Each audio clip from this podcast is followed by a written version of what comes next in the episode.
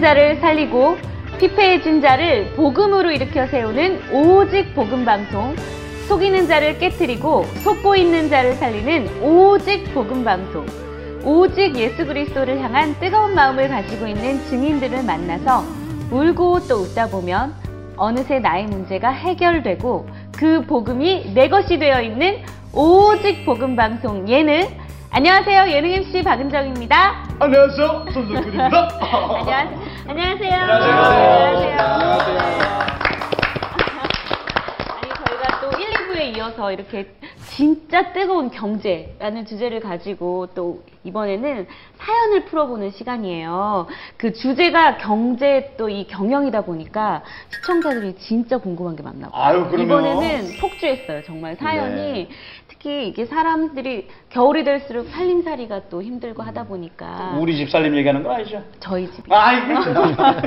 그래서 정말 이렇게 많은 사연들이 왔거든요. 뭐 청년 그리고 또 중장년 할 것 없이 사연이 많이 와서 저희가 많은 사람들이 또 궁금해하는 것들에 대해서 같이 토크로 또 풀어보는 시간 가져보려고 합니다. 아, 왜 여기 준비되셨죠? 궁금증만 아니고, 아, 이거 이 궁금증 아니야. 제 궁금증 좀 풀어주시고, 저의 경계 좀 풀어주시고 그래주세요. 다 준비되셨죠? 네. 네, 그러면 저희 1, 2부에서 함께 하고 계시는 김은기 교수님과 김태구 장로님이 함께 하고 계신데 또 스페셜리스트 두 분이 나오셨어요. 아하. 네, 나와주신 이 두 분은 가이오 금융팀에 같이 활동하고 계시는 분들이고요. 저희 장로님께서 소개 좀 부탁드릴게요. 우리 하영현 네. 집사님이고요. 저희 가요금융팀에서 르보க் 경제학교의 미래 교장으로 와, 교장 네, 선생님이시구나. 그렇게 위촉하려고 합니다. 아! 미리, 아직 내정 안 미리 됐습니다. 내정 안 됐습니다. 내정 안 됐습니다. 네, 준비하고 있고요. 네. 지금 어, 하는 업은 이제 보험업계에서 아. 네. 하고 있고 네. 지금 교회에서는 안수 집사님으로 네. 계시고요. 아, 반갑습니다. 제 왼쪽에 계신 분은 우리 나윤숙 청년인데요. 네. 아, 동일하게 네. 저희 가요 금융 쪽에서 아, 금융 아카데미를 꿈꾸고 있거든요. 아, 꿈꾸는? 네네. 네. 그래서 미리 원장으로 내정을 해놨어요. 아, 네네. 교장 선생님, 원장 선생님. 네네네. 제가 네. 이 중요한 두 분의 네. 사이에 끼어서 오늘 자리가 너무 아, 영광이고요. 네. 지금은 이제 원래는 그 금융업계 일을 좀 했는데 네. 아, 지금은 다른 일을 좀 준비하고 있고 네. 또 강점 코치 아, 이런 부분들에 아, 좀 관심이 많아서. 네, 그런 부분들 좀 준비하고 있습니다. 코치가 어떤 건가요? 코치라는 게 좀 생소하기도 한데. 하나님이 저희들에게 주셨던 재능, 그거를 발견하고 나의 재능이 무엇인지 안 다음에 어. 그거를 정말 퍼포먼스에 연결시켜서 실질적인 성과를 내도록 네. 연결시켜주는 그 일을 도와주는 그 작업을 하는 사람이 코치입니다. 오늘 이렇게 또 저희 정말 대단하신 네. 또 교수님뿐만 아니라 이렇게 팀으로 응답 주셔서 아마 시청자분들이 정말 많은 도움이 될 것 같아요. 네. 그러면 우리 한번 출발해 볼까요? 네. 첫 번째 사연은 김태구 장로님께서 읽어주세요. 네. 이거는 묻어가시지 마시고. 네. 네. 안녕하세요. 매주 챙겨보고 있지 못하지만 그래도 꾸준하게 예능을 시청하고 있는 대학생입니다. 현재 1학년이고 내년에는 휴학을 할 예정입니다. 휴학을 하는 이유는 군대에 가는 게 아니라 경제적인 문제 때문입니다. 어, 저는 말씀을 드리기는 힘들지만 아, 꿈이 큽니다. 세계적인 인물이 되고 싶습니다. 하지만 솔직히 말해 집이 너무나 가난합니다. 음, 뿐만 아니라 부모님의 신용 상태가 좋지 않아서 제 이름으로 대출을 받았는데 그마저도 연체가 되어 저에게로 각종 영수증 같은 것들이 날아옵니다. 아이고.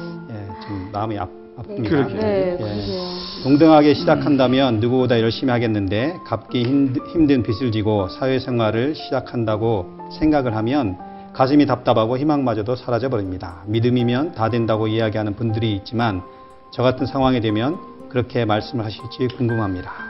아이고. 경제 문제로 인해 세상에서 뒤처져 있는 느낌도 들고 음, 예배를 드리거나 말씀 기도를 통해 회복을 하기도 하지만 현실이 막상 닥치면 마음속에 분노도 생기고 원망도 생깁니다. 대학생이라 일하면서 공부하면서 겨우겨우 버티고 있지만 터질 것만 같기도 합니다. 나의 비전과 경제 문제, 신앙과 현실의 괴리가 너무나 큽니다. 이론과 현, 현실은 정말 틀리잖아요.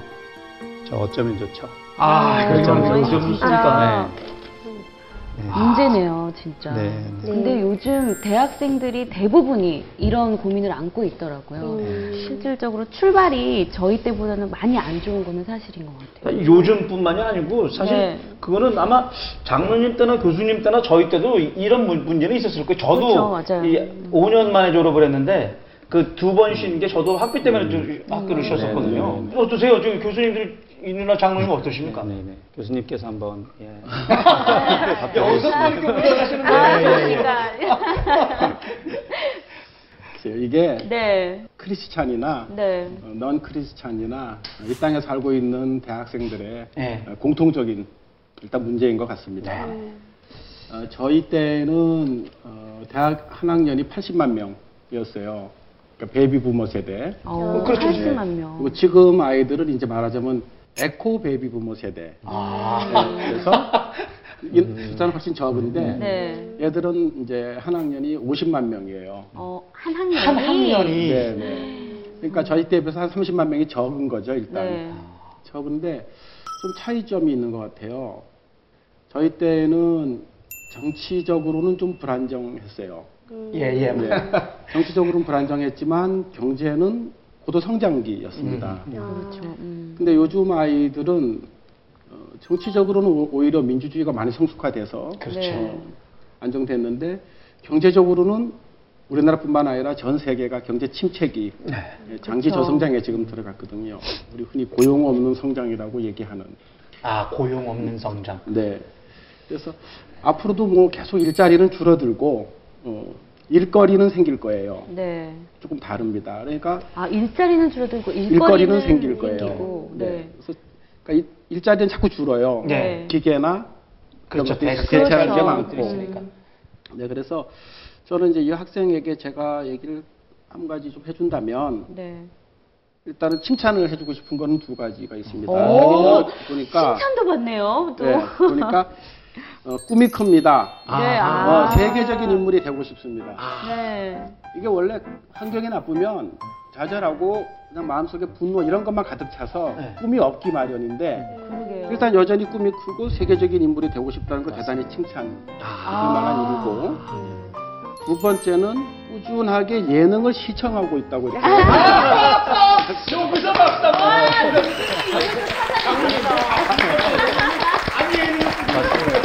네. 칭찬받을만 합니다. 칭찬받아야 예. 마땅하다. 오, 야, 야, 진짜. 좋습니다. 네. 그두 번째 거 없었으면 상담을 조금 짧게 하려고 했는데 두 번째 꾸준하게 예능을 시청하고 있기 때문에 네. 조금 가슴 아픈 조언일 수 있는데 네. 어, 제가 늘 하는 조언이기 때문에 조언을 좀 해야 되겠습니다. 왜냐하면 네. 여기 이제 이 빚이라는 게 지금 1년에 대학을 다니면 4천만 원 빚을 지게 돼 있어요. 한 학기 등록금이 학비. 500만 원이니까 1년에 1천만 원, 4년 4천만 원. 네. 그리고 대학을 다니기 위해서 부대로 드는 비용들이 4천만 원이에요. 그렇죠. 그래서 8천만 원이 대학을 다니는 거의 기회비용이라고 이제 경제적으로 얘기하는 거예요. 가장 기초적으로요. 음. 네. 그러니까 집에서 부모님이 대주지 못하면 졸업할 때 8천만 원 빚을 지게 돼 있어요, 지금. 네. 네. 그래서 저희가 이 학생한테 주고 싶은 얘기는 지금 대학을 다녀야 되느냐는 고민을 해봐야 된다고 저는 생각합니다. 어. 평생 교육 시대이기 때문에 네. 저희는 앞으로도 계속 하나님 앞에 갈 때까지 계속 교육을 받고 공부를 해야 돼요. 네. 네. 아, 접근 방식이 그렇게 네. 그런 게. 어. 하지만 지금 그러니까 베이비 부머 세대와 에코 베이비 부머 세대 이런 식이면 저희 친구들도 거의 지금 은퇴거든요. 그러니까 아버지 부모가 은퇴하는데 자식은 대학을 다니는 이런 어려운 어, 상황인 맞물려가지고. 거예요. 네. 음. 그러니까 대학을 굳이 지금 다녀야 되는지에 대해서 심각하게 고민해야 된다. 네. 여기서 휴학을 하겠다고 했는데 네. 요즘 아이들이 많이 하는 거예요. 휴학을 휴학을 몇 년씩 합니다. 그렇죠. 군대 갔다 와서도 또 휴학을 해요. 네. 예, 예, 예. 취업이 안 되니까 또 휴학을 해요. 그러게요. 더 나빠져요. 아. 근데 그거를 하고 있어요, 여전히. 네. 그래서 어차피 내년에 휴학을 할 예정이면 내가 지금 이 시점에서 대학을 같이 계속 다녀야 되는지를 아. 음. 아주 고민할 적절한 기회다. 음. 네, 그래서 지금 그 고민을 해서 지금 대학을 다닐 게 아니라면 군대를 가고 취업을 하는 게 빠를 수 있습니다. 어차피 지금 우리나라의 통계가 전국 대학생들의 25%가 하향 취업을 합니다. 그러니까 고졸자 자리에 취업을 해요. 어, 25%가. 취업을 해야 되니까. 네, 취업을 해야 네, 되니까. 네. 그것도 대학교 나왔다는 거를 숨기고. 아, 숨기고요? 네, 네, 대졸자라고 하면 취업을 안 되는 거죠. 왜냐하면 이 친구는 금방 나갈 거야. 이렇게 생각을 하니까 아, 기업들이 안 뽑는 거예요. 네. 그러니까 고졸이라고 와야 고졸 자리에 취업이 잘 되는 거죠. 음. 그러니까 이 학생이 고민해 봐야 될 부분은 바로 그 부분입니다. 지금 내가 대학을 다녔다느냐. 네, 네. 그래서 그 부분을 한 가지 좀 얘기해 주고 싶고요. 또 얘기해 드릴 건 또 몇 가지 있긴 하지만 또 네. 다른 시각에서도 한번 들어볼까요? 들어봐야 되니까 이제 돈을 네. 어, 우리는 도구로 보는 거죠. 네. 그렇죠. 그래서 항상 우리의 생명을 살리고 생명을 더 풍성하게 하는 도구이기 때문에 이 도구를 도, 도구. 도구요. 도구. 도구. 풀. 자, 갑자기 돈을 독이라고 그러나? 제가 잘못 들었어요. 네. 네, 도구를 어떻게 사용해야 되는지 잘 아는 것이 필요하다고 생각해요. 음, 그렇죠. 음. 자본주의 사회에서는 이게 빚을 지면 반드시 이자가 생기고 그렇지. 그게 시간이 지나면 이자가 늘어나듯이 저축을 할 때 시간이 지나면 이자가 늘어나듯이 빚도 마찬가지예요. 그렇기 때문에 자본주의 사회에서 이 돈을 어떻게 사용할 수 있는지를 잘 안 다음에 저는 학자금 대출 왜 만들었을까요? 정책을. 오바마 대통령도 제가 알기로는 오바마 대통령도 그 학자금 대출을 상원 의원이 돼서 갚았다고 했어요. 음. 그 정도인데 그냥 대부분의 그 사람들은 얼마나 그 학자금을 갚기가 힘들겠어요. 그렇죠. 그런 사회- 선례를 보고 어떻게 우리나라가 그걸 도입했는지 정말 저는 안타깝고 아, 정책적인 문제까지. 네, 제가 강의를 할 때는 반드시 학생들에게 얘기해요. 절대 빚을 지지 마라. 너가 돈을 벌어서 다녀라. 이것이 자본주의의 룰이다. 자본주의가 현재 맞는 것은 아니지만 우리가 어떤 게임을 할 때 그 룰을 알고 알아야지 그 게임에서 승리할 수 있잖아요. 그래서 우리가 자본주의가 정답은 아니지만 이 룰에서 우리가 살고 있다면 이걸 도구로 잘 쓸 수 있는 방법을 깨닫고 그리고 그 함부로 빚을 지지 마라. 대학에 정말 갈 이유가 있는지 발견하라고 하신 거 너무 좋고요. 그리고 정말 이유가 있다면 음. 이 자본주의 룰도 알아서 내가 도구로 잘 쓸 수 있도록 빚을 지지 않는 것이 제일 좋다라고 생각하고 빚을 질 때도 자기의 그릇에 맞게 그 부채를 활용할 수 있도록 하는 게 음. 좋다고 생각합니다. 아, 난 학자금 대출 다 갚았어. 왜나 쳐다보고 이래? 죄송해요. 아, 나 지금 속으로 찔러가지고. 아니 근데 정말 제 주변에도 사회 초년생들은 기본적으로 몇 천만 원을 빚을 지고 음. 사회생활 그죠. 시작을 하고 그러니까 저 같은 경우에는 네. 실질적으로 청년들을 만나서 이렇게 보지 않습니까? 네. 이걸 이게 내용을 안 보면 해줄 얘기가 없기 때문에 이렇게 보면 어, 자기 수입에 못해도 한 20에서 30% 정도가 학자금 대출을 갚는 데 쓰고 있어요. 맞아요. 네. 100%의 돈이라는 게 뭐 수백만 원이 되면 상관이 없겠는데 그렇죠, 그렇죠. 응. 이 대부분의 사람들은 뭐 200, 150 이 사람 이 부류가 굉장히 많더라고요. 그렇죠. 그러니까 네. 뭐, 뭐 누구나 이름 되면 다 아는 모 전자 다니면 1년 안에 다 끝납니다. 근데 이제 일반적으로는 그게 쉽지는 않더라고요. 네. 4년, 5년 이렇게 쭉 가는데 그 조언을 하는 이유가 이제 방향이 뭐냐 하면 기본적으로 그거는 빨리 없애자. 네. 아, 학자금 대출에 대해서는 저도 이제 나은숙 자매 처- 얘기처럼 왜 만드는지 잘 모르겠어요. 학생들한테 그 학업을 연장하기 위한 방, 방편을 만들어주는 건 맞기는 한데 과연 나라에서 이런 것까지 해야 될까라는 생각이 들었던 거죠. 이제 사실 그거를 조금 더 거슬러 올라가면 부모님의 신용이 안 좋다라고 하는 부분 이 부분에서 이제 그렇죠. 나오는 부- 나오는 거고 신용이 안 좋다라는 것도 사실 따지고 보면 그분들의 재정에 대한 규모가 그다음 재정의 관리에 대한 툴이 없는 거예요. 그렇죠. 보면. 부모가 네. 없는 것 같아요. 예. 지금 보니까. 그 피해가 결국에는 학생들한테 가는 거거든요. 음. 이 학생의 사례처럼. 그래서 어, 이 학생의 사례만 놓고 이렇게 봤을 때는 저는 이제 교수님의 의견에 사실 그 동감을 하는 아. 편입니다. 네. 요즘 중고등학생도 자율학기제를 하는데 대학생들 굳이 4년 안에 5년 안에 졸업할 이유가 없습니다. 그 시간에 경제 활동을 하면서 아 이 시스템이 어떻게 돌아가는구나 배울 수도 있는 기회도 있고 음. 그다음에 자기의 비전이나 방향에 대해서 다시 한번 생각해 볼 수 있는 기회가 된다라고 점검을 보거든요. 해볼 수도 있고. 그렇죠. 어. 그리고 남자이기 때문에 군대도 갔다 와야 됩니다. 네. 그렇죠. 어, 많은 기회가 있거든 이 친구한테는. 네. 어, 이런 고민을 하는 것 자체가 사실 굉장히 말 그대로 축하해 줄 일인 것 네. 같아요. 네. 네. 그 방금 말씀하신 거 관련해서 네. 네. 이 친구가 참 똑똑한 친구고 우리가 갖고 있는 고민을 그대로 잘 또 표현해서 얘기를 하고 네, 있어요.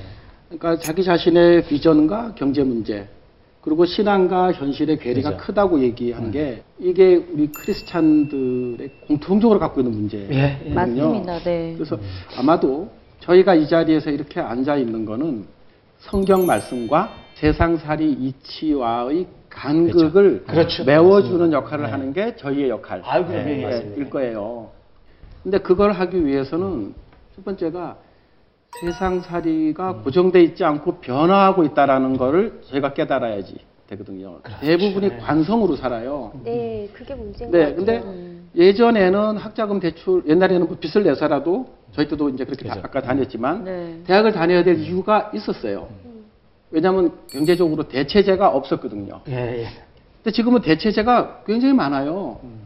방송통신대학이라는 것도 있고 음, 음. 그죠. 무크라 그래서 MOOC 인터넷으로 해가 인터넷 기반으로 공부하는 저도 들어본 것 같은데. 네, 지금 이 자리에서도 하버드, 스탠퍼드, 예일, 국경대 뭐 이런 대학들 강의를 다 그대로 들을 수 있어요. 음. 수료증도 줍니다. 아, 그래요? 무료입니다. 무료! 네, 무료입니다. 여러분, 무료 대학입니다. 잘 들으세요. 예, 세계적인 명문 대학들은 다 하고 있어요. 어. 우리나라에서는 서울대와 카이스트 두 개만 하고 있습니다. 네, 가- 강의를 영어로 합니다. 그래서 안타깝게도 인도하고 중국 아이들은 영어가 잘 되니까 굉장히 많이 들어요. 그러게요. 우리나라 아이들이 영어가 아무래도 짧아요. 그래서 잘 못하고 있는데 제가 드리려고 하는 말씀은 대체제가 많아졌다. 그래서 세상살이에 변화가 생겼기 때문에 변화되는 세상살이를 보면서 거기에 걸맞게 살아야지 예전에 오바마 대통령이 지금 살면 오바마 대통령은 저는 대학을 빚지면서 안 댕길 거라고 확신합니다. 음, 그게 당연히 똑똑한 사람이 택할 옳은 방안이기 때문에요. 아, 맞습니다. 저도 지금이라면 네. 굳이 제가 나온 학교를 들어가서 할 일이 없거든요. 네, 그게 그게 우리가 처한 첫 번째 문제고 두 번째는 이 성경 말씀에서 되어 있는 거는 대부분이 대부분이 전부 다죠. 하나님이 해놓으신 룰인데 이 세상에는 인간들이 만들어 놓은 룰이 있어요. 음, 예. 네, 그러니까 인간들이 만들어 놓은 룰은 하나님 말씀대로 딱 작동하게 만들어진 룰이 아닌 거죠. 아까 말씀하신 자본주의 제도도 대표적인 겁니다. 그러니까 그 간극을 채우려면 인간들이 만들어 놓은 룰에 대해서 잘 알아야 되고 저희들의 역할은 그런 것들을 아- 왜 알아야 되는지 어떻게 하면 잘할 수 있는지를 알려주는 게 그게 아마 도 저희 역할이지 싶어요. 역시 전문가들이시라 요 한 사연에도 벌써 그냥 쫙쫙 그냥 나오시네. 시끄러워. 예. 사회 문제부터 다 나왔어요. 네, 다 나왔어요. 네. 사회, 정치, 정치, 경제, 사회 다 나왔어. 네. 아, 교수님을 통해서 아주 중요한 정보들을 네. 많이 얻은 것 네. 같아요. 네. 예, 이게 너무 우리가 좁게 살고 있으니까 예, 다른 그 가능성, 기회 같은 것들을 못 보고 살잖아요. 아, 네. 그런 부분을 좀 새롭게 좀 그러니까 너무 분위기에 휩쓸려서 음. 대학을 다녀야 되는 이유 모르고 그냥 다 가니까 가고 네. 학자금을 내가 받아야 되는지 아닌지 생각해 보지 않고 친구가 음. 받으니까 나도 받고 그게 문제입니다. 그리고 친구도 네. 빚을 졌으니까 나도 빚을 져도 뭐 우리가 다 망하겠어? 이렇게 생각하는 것들이 참 음. 문제인 것 같아요. 근데 다 망하고 다. 망해요. 네. 네, 다 망합니다. 그렇죠. 간만에 어디- 저희 진짜 토크가 고급지고 있습니다. 아, 아, 일단 우리 스- 스펙들이 장난이 아니. 그러니까 이 수준이 좀 다른 것 네, 같아요. 달라, 달라, 네, 좀 그러면 우리 다음 사연으로 한번 넘어가 볼게요. 음. 네, 다음 사연은 우리 김은기 교수님. 네. 제가 다음 사연을 읽어보겠습니다. 네. 네. 작지만 제법 탄탄한 회사를 운영하고 있는 산업인입니다. 아, 이번엔 산업인이네요. 네, 산업인이네요. 네. 기업가입니다. 네.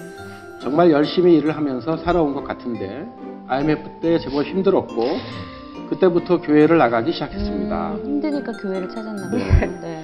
그리고 5년 전에 교회를 옮기게 되었는데 그 교회에서 선교적 기업이라는 말을 들었습니다. 복음을 가진 자의 기업은 하나님이 주인이시고 산업인은 전도자의 동역자라는 것.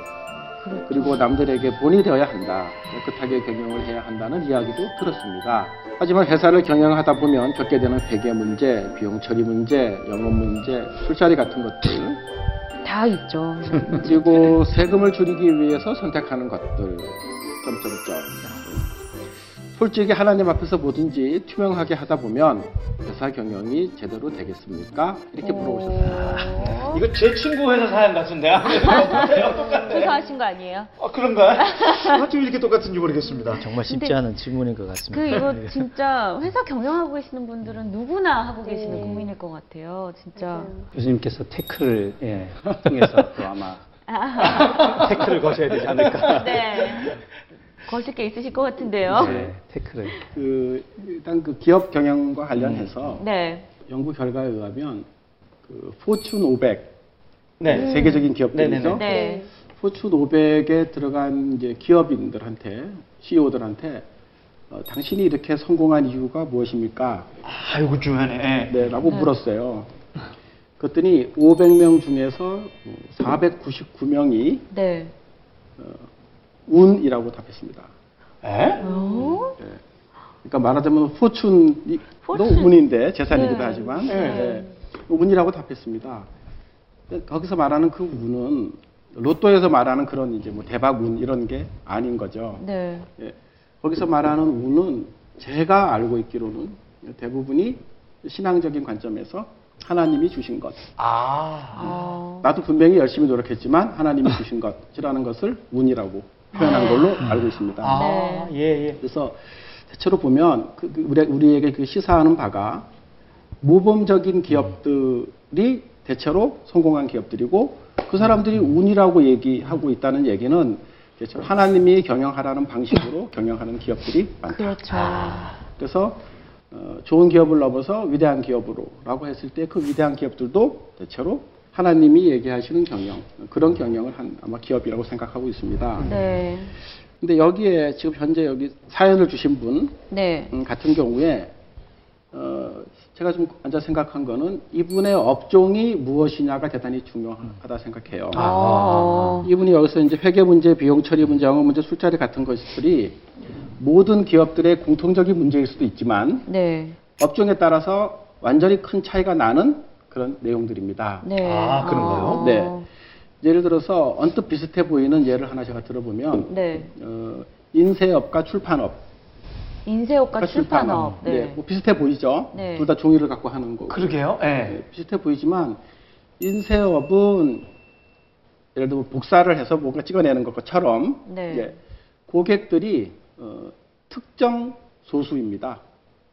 인쇄업은 예, 예. 맡기는 네, 네. 막 네. 그것도 맡기는 거죠. 그렇죠. 그렇죠, 그렇죠. 네, 네. 네. 그리고 그 가격이라는 게 맡기는 사람에 의해서 거의 결정이 돼요. 그렇죠. 예. 네. 예. 시작을. 그, 그 가격이 다르면 거기 안 맡길 거 아니에요. 네, 그렇죠. 당장. 네. 네. 그래서 그런 거를 경제적인 관점에서는 price taker라고 얘기합니다. 음. 네, 가격을 그때 시장에서 결정된 가격을 받아들이는 쪽이에요. 네. 예, 예. 출판업은 달라요. 출판업은 책을 만들어서 자기가 가격을 매겨요. 그렇죠. 출판사에서. 네. 내가 나는 이 가격으로 경쟁력 있게 팔 수 있겠어. 하면 그 가격을 매겨서 시장에 내놓는 거죠. 예. 그렇죠. 자기 스스로 가격을 만드는 price maker예요. 아. 완전히 다릅니다. 똑같은 종이 갖고 일을 그러게요. 하지만. 네. 여기는 고객이 불특정 다수예요.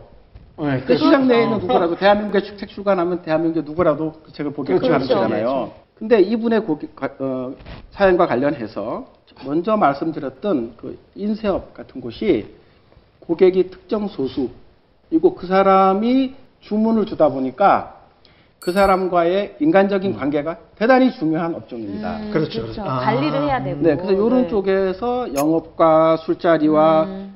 비용 처리 문제도 대부분 접대비를 어떻게 비용 처리하는 문제 그렇겠죠. 아니겠어요? 예, 네. 네. 그래서 이런 문제들이 대부분이 그런 업종에 많아요. 음. 그래서 제가 알고 있기로는 일단 크리스찬이 하기에 이런 특정 소수를 대상으로 한 이런 업종은 좀, 좀 현실 세계에서 좀 버겁다. 아. 상대적으로. 어. 예. 불특정 다수를 대상으로 경쟁하는 것이 훨씬 더 크리스찬이 사업하기에 용이합니다. 네. 일단은 예, 그런 차이가 좀 하나 있어요. 그래서 이분은 어떤 사업을 하는지 모르겠지만 이거 고민이 많은 걸로 봐서는 전자 쪽 아닐까 아. 네, 것 이제 영업을 많이 해야 되는. 네, 네, 그런 쪽인 것 같아요. 네. 그래서 그런 업종이 나한테 앞으로도 계속 지속 가능하게 오르는 사업일 것인지에 대해서 또 이분도 한 번쯤은 고민. 우리는 아. 자꾸 고민을 해봐야 되니까. 네. 이거 일을 꼭 해야 되는가? 네, 네. 그 고민도 한번 해볼 만한 예. 어, 부분입니다. 매일 내가 이 사업을 이런 문제들을 내가 어떻게 처리할까요?라는 것도 고민이지만 그 매일매일 닥치는 고민이지만 그 사업을 내가 이, 이 땅에 살면서 앞으로 계속 내가 온전히 경영하기에 적합한 비즈니스냐 그렇죠. 하는 거에 대해서 고민해 볼 네. 필요가 있습니다. 그런데 한 가지 다행스러운 점은 아까 세상이 이제 변한다 그랬는데 네. 이 기업 활동과 관련해서 예전에는 회계적 법을 지키면 됐고 조금 넓혀서 회계적인 걸 지키면 됐어요. 엔논 같은 기업들은 그 두 개 잘 안 지켜하고 넘어간 거죠. 세계적인 기업이. 근데 몇 년 전에 ISO 26000이라는 국제 표준이 네, 생겼죠. 네, 네, 네. 기업의 사회적 책임에 해당하는 거예요. 네. 그래서 그 안에 이제 뭐 내용으로는 뭐 가버넌스, 뭐 인권, 노동, 환경, 아. 뭐 그리고 공정거래, 소비자, 지역사회 이런 이제 아홉 가지를 대분류를 해갖고 해놨어요. 이게 뭐냐면 그 전에는 관심 갖지 않아도 될 부분에 대해서 기업가들이 당연히 이제는 관심을 갖고 거기에 걸맞게 기업 운영을 해야만 하게 된 거예요. 어, 책임도 따르는 거니까요. 네. 그러니까 크리스찬이 하는 기업 어, 기업의 입장에서는 훨씬 더 좋은 환경이 생긴 거죠. 어. 요런, 어, 예, 예. 네네. 네. 근데 저, 자, 스스로도 투명하게 경영하는 그런 이제 트랜스페어런트한 그런 그 기업 경영이 본인에게 맞게 환경이 됐고 어. 자기와 거래를 하는 곳들도 그런 것들을 해야. 해야 됐, 됐으니까 네. 이런 문제가 조금 이제 좀 줄어든 거된 거예요. 아, 옛날에 네. 비해서. 예, 예. 네. 옛날 조금 더 원시적이었다면 조금 더 인간적이 됐나요? 네. 어쨌든 그런 면이 있습니다. 그래서 그렇게 좀 세상이 바뀌었으니까 네. 이분이 갖고 있는 문제들을 그런 관점에서 오히려 아 그래 하나님께서 우리에게 음. 더 좋은 기업 활동의 환경을 주신 거야. 네. 크리스찬들이 이 땅에서 승리할 수 있는 비즈니스에서도 승리할 네. 수 있는 좋은 환경을 오히려 마련해 주신 거다. 그러게요. 이렇게 예, 생각하는 그러네. 게 좋을 것 같아요. 네. 아, 어, 생각해봤어요. 네. 환경이 좋아지고 있답니다. 네. 아, 그, 제가 조금 네. 말씀드리면 네, 네, 네. 저는 그 두 사람이 생각이 나요. 아까 네. 그 교수님께서 또 말씀하셨지만 우리가 어, 이 상- 토크 토크를 통해서 어, 신앙과 현실의 괴리 네네네네. 좀 좁혀가자고 했는데 네. 그러면 어, 우리가 하나님 말씀대로 정직하게 경영하면 우린 끝까지 손해를 봐야 되는 건가? 끝까지 아, 손해나는 건가? 네. 어, 맞아요. 그런데 그 갑자기 두 사람이 생각이 나는데 한 사람은 스티브 잡스 물론 그 사람이 신앙인은 아니었지만 네. 그 사람의 책을 읽다 보니까 이런 게 있더라고요. 고무부한테 배웠다고 했나? 좋은 목수는 네. 서랍의 뒷면을 사람들이 안 본다고 해서 네. 네. 나쁜 예, 아. 나쁜 제목을 쓰지 않는데 그렇죠, 그렇죠. 겉에나 네. 뒷면이나 다 똑같은 걸 쓴다고 하더라고요. 아. 그거를 읽으면서 참 인상적이다. 우리는 어떻게 해요? 안 보이면 그렇죠. 예, 이거- 거기 재질 안 좋은 거 쓰고 왜 딸기 같은 거 사면 위에는 너무 좋은 어, 해놓고, 좋은데 밑에가 보면 네. 이제 썩어 있고 제가 엊그제 포도 샀는데 그랬어요. 아, 네네네. 그분 어, 얘기가 생각이 나고 또 한 분은 백영규 회장이라고 지금 돌아가셨는데 그분이 쓴 책 중에 나는 정직과 성실로 미국을 정복했다 뭐 이런 책이 네. 있어요. 청와인가 어디 그, 아, 어쨌든 예, 네네. 말씀하시죠. 그분이 말씀하시고. 철강 회사를 어, 운영하셨는데 예, 예, 예. 진짜 그 맨몸으로 미국 땅에 가셔서 물론 그분이 만약에 한국에서 정직과 성실로 일하셨더라면 뭐 미국에서 성공한 것보다는 조금 더 어려움이 있었겠지만 하여튼 그분 얘기는 그거예요. 정직과 성실로 자기는 이제 미국을 정복했다는 얘기를 쓰는 거예요. 그래서 우리가 보통 이런 거죠. 지금 이렇게 이제 사업을 해오던 분이 막상 이걸 바꾸려고 하면 제가 볼 때 단기적으로 타격이 분명히 있을 것 같아요. 네. 네. 그렇겠죠.